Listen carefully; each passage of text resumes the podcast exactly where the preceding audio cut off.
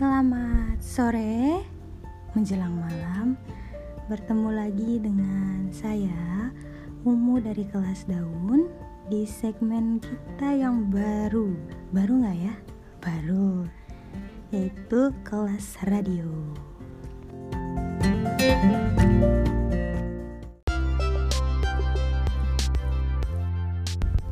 Oke, kali ini kebetulan saya sendirian, tapi nggak apa-apa. Tetap akan membawakan materi untuk hari ini pada teman-teman semuanya dan para pendengar. Hari ini kita akan membahas mengenai etika dalam bersosialisasi. Waduh, berat nih.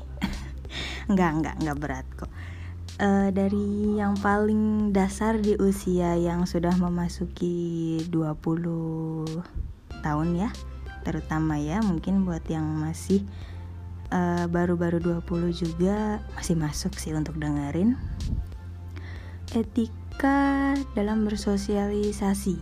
Yang pertama yang ingin uh, saya bahas adalah etika bersosialisasi di tempat kerja Nah ini nih untuk adik-adik yang baru masuk ranah dunia kerja boleh juga didengar ya. Jadi dalam dunia kerja itu juga perlu etika. Etika itu nggak tertulis. Nah ini yang repot karena kita biasanya kan cuman berpedoman pada yang tertulis aja.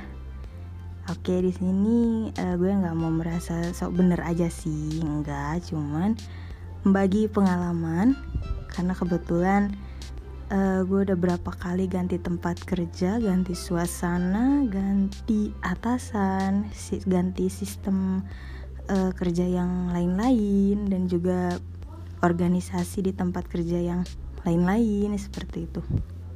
Kebanyakan uh, diabaikan, padahal ini penting gitu dalam di tempat kerja banyak yang merasa egois.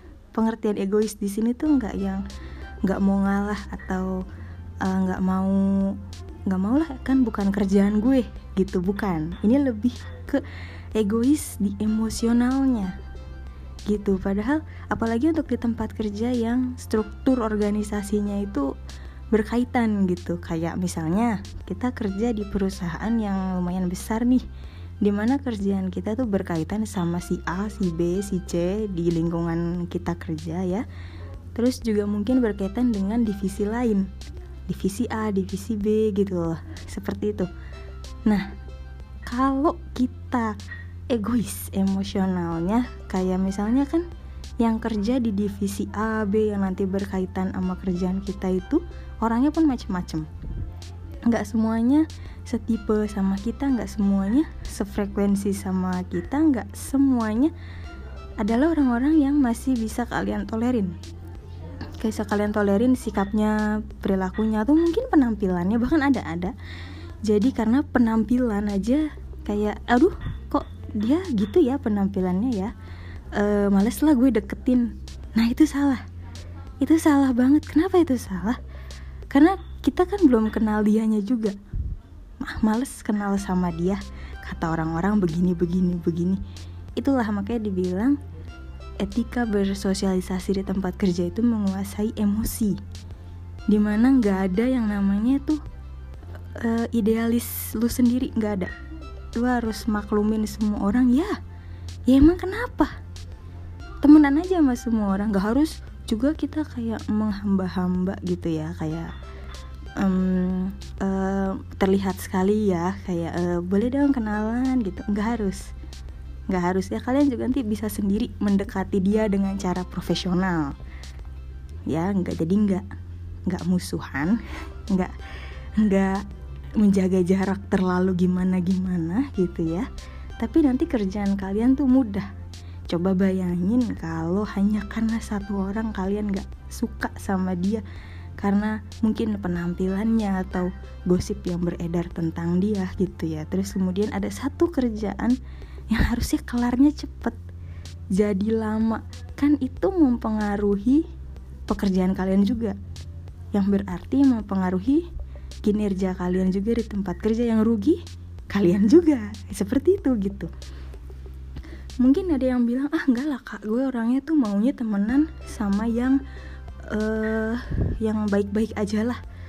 Anak yang baik-baik gitu kan nggak mau sama misalnya contoh mohon maaf nih yang hobi keluar malam enggak lah gue nggak mau gitu kan.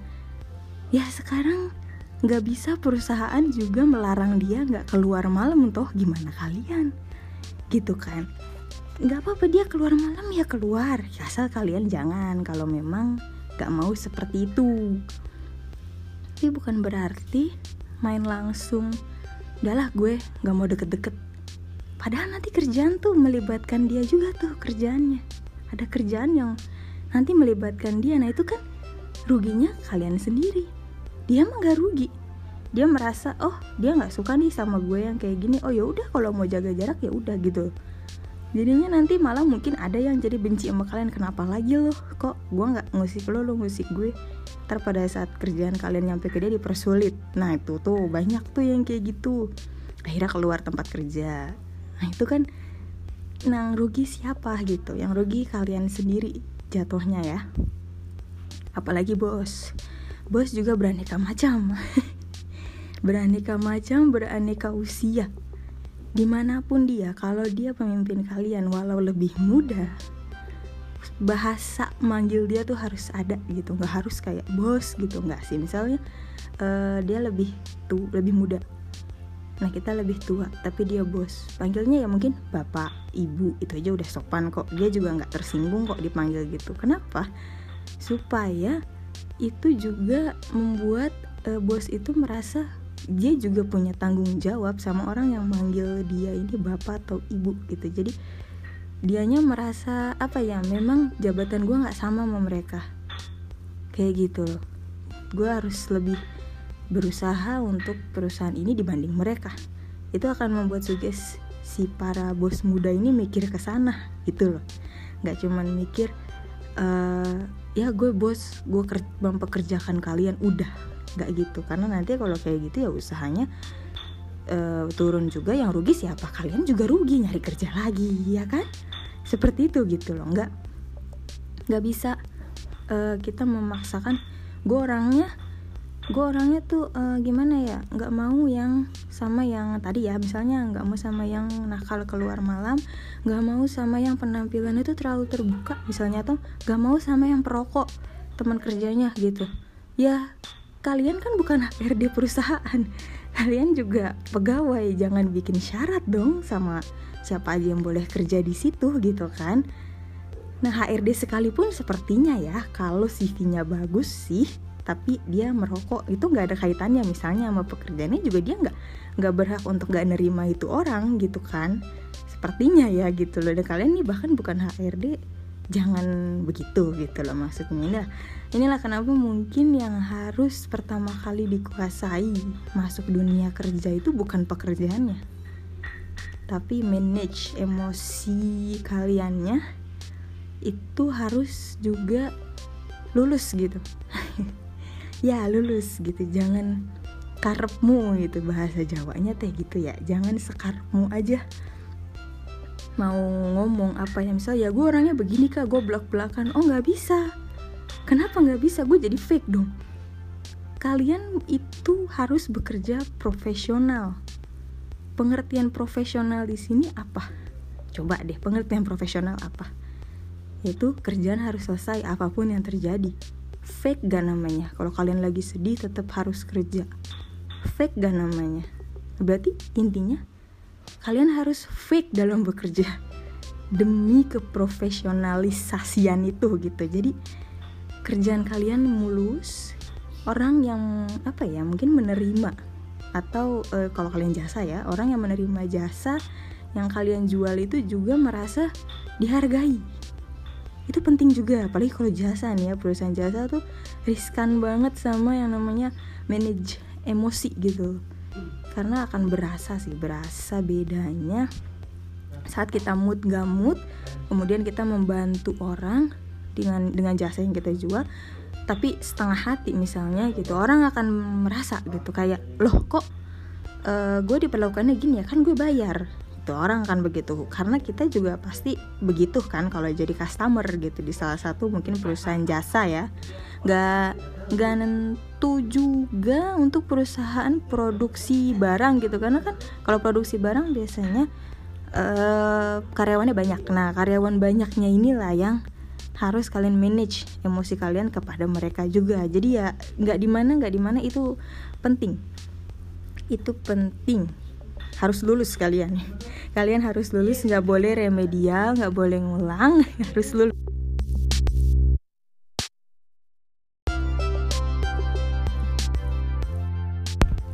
Nah, mungkin mikir lagi kayak lah berarti kita kerja fake dong kak. Masa sih kita kerja harus fake? Gak asik banget. Profesionalisasi itu bahkan di pekerjaan yang asik sekalipun perlu ya. Kayaknya perlu sih karena um, kerja itu bukan sesuatu yang harus nurutin kalian. Kalian harus nurutin dia. Butuh nggak kalian sama kerja? Kayak gitu. Kayak misalnya enggak lah gue mau buka usaha sendiri aja. Buka usaha sendiri pun kalian harus lebih ekstra memanage emosi kalian. Kayak kalian pengen libur buka usaha udah tutup aja. Lantar kalau bangkrut modal nggak balik gimana? Kan repot juga. Itu lebih riskan lagi malah.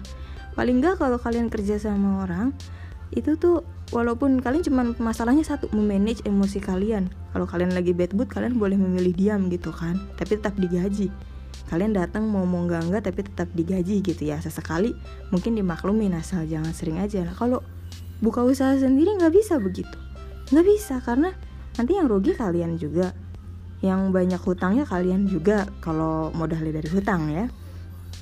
Jadi bukannya gue juga bilang berarti lu ngelarang orang buka usaha sendiri? Enggak kalau manage emosi kalian udah S1 S3 gitu.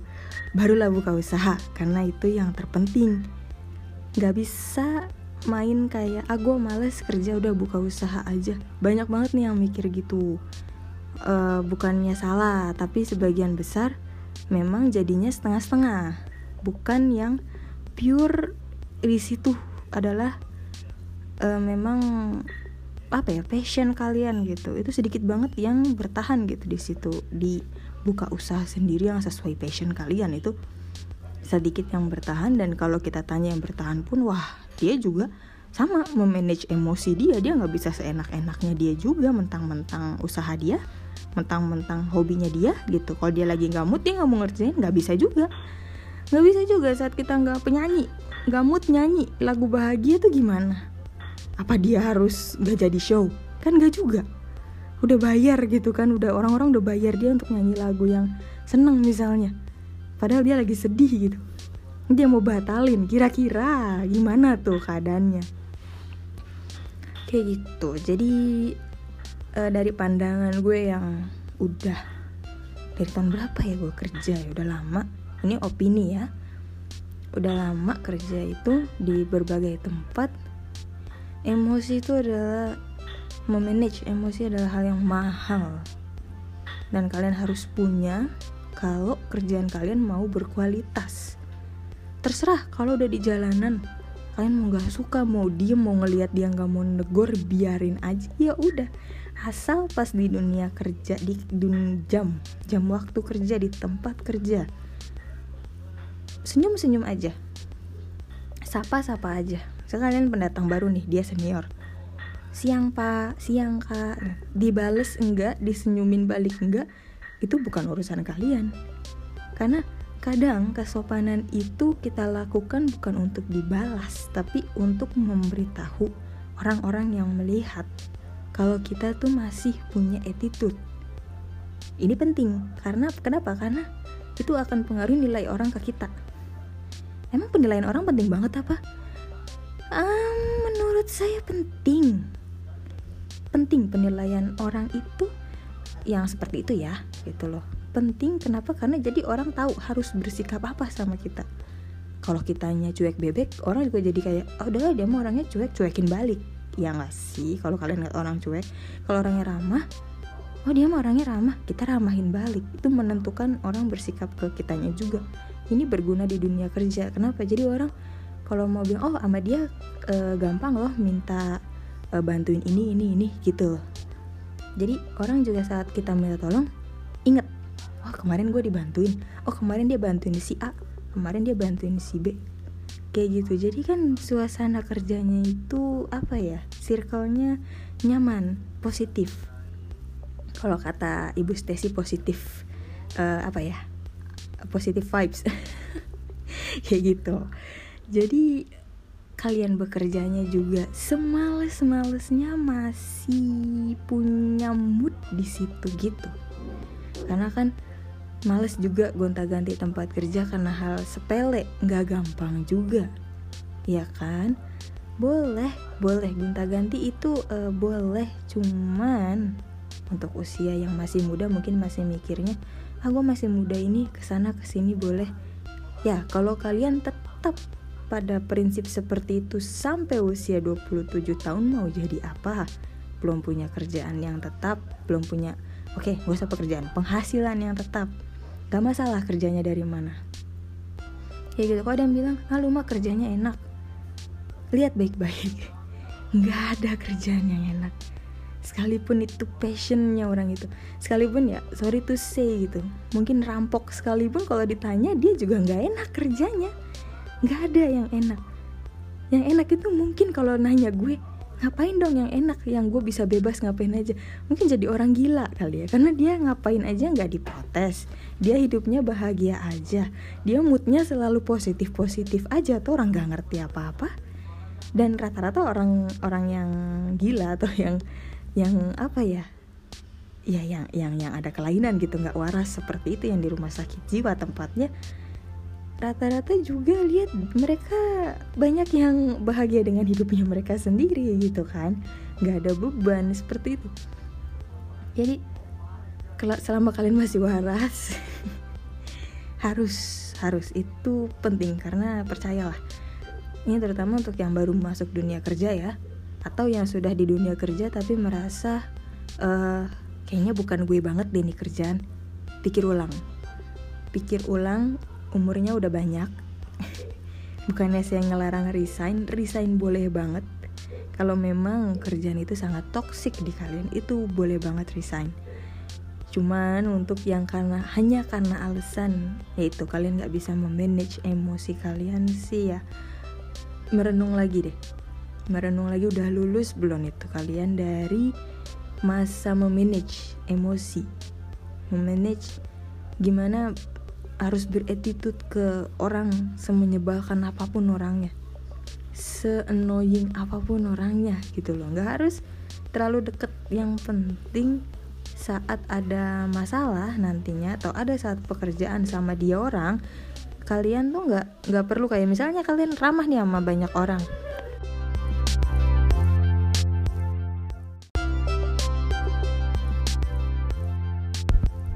kalian ramah sama semua orang gitu menyenangkan bagi semua orang gitu.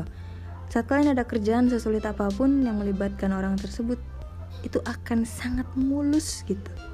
Mulus sekali seperti sutra gitu. Itu akan enak banget enak banget rasanya.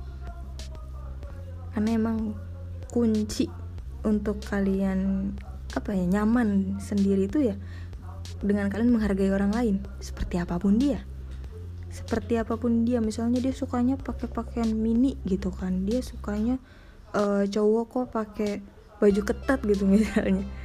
Iya walaupun kalian nggak suka gitu kan ya udah. Cukup ya nggak suka. Sama stylenya sama gayanya sama sifatnya sama wujud manusianya nih ya udahlah gitu kan. Karena kan berkaitan nanti nih sama kalian.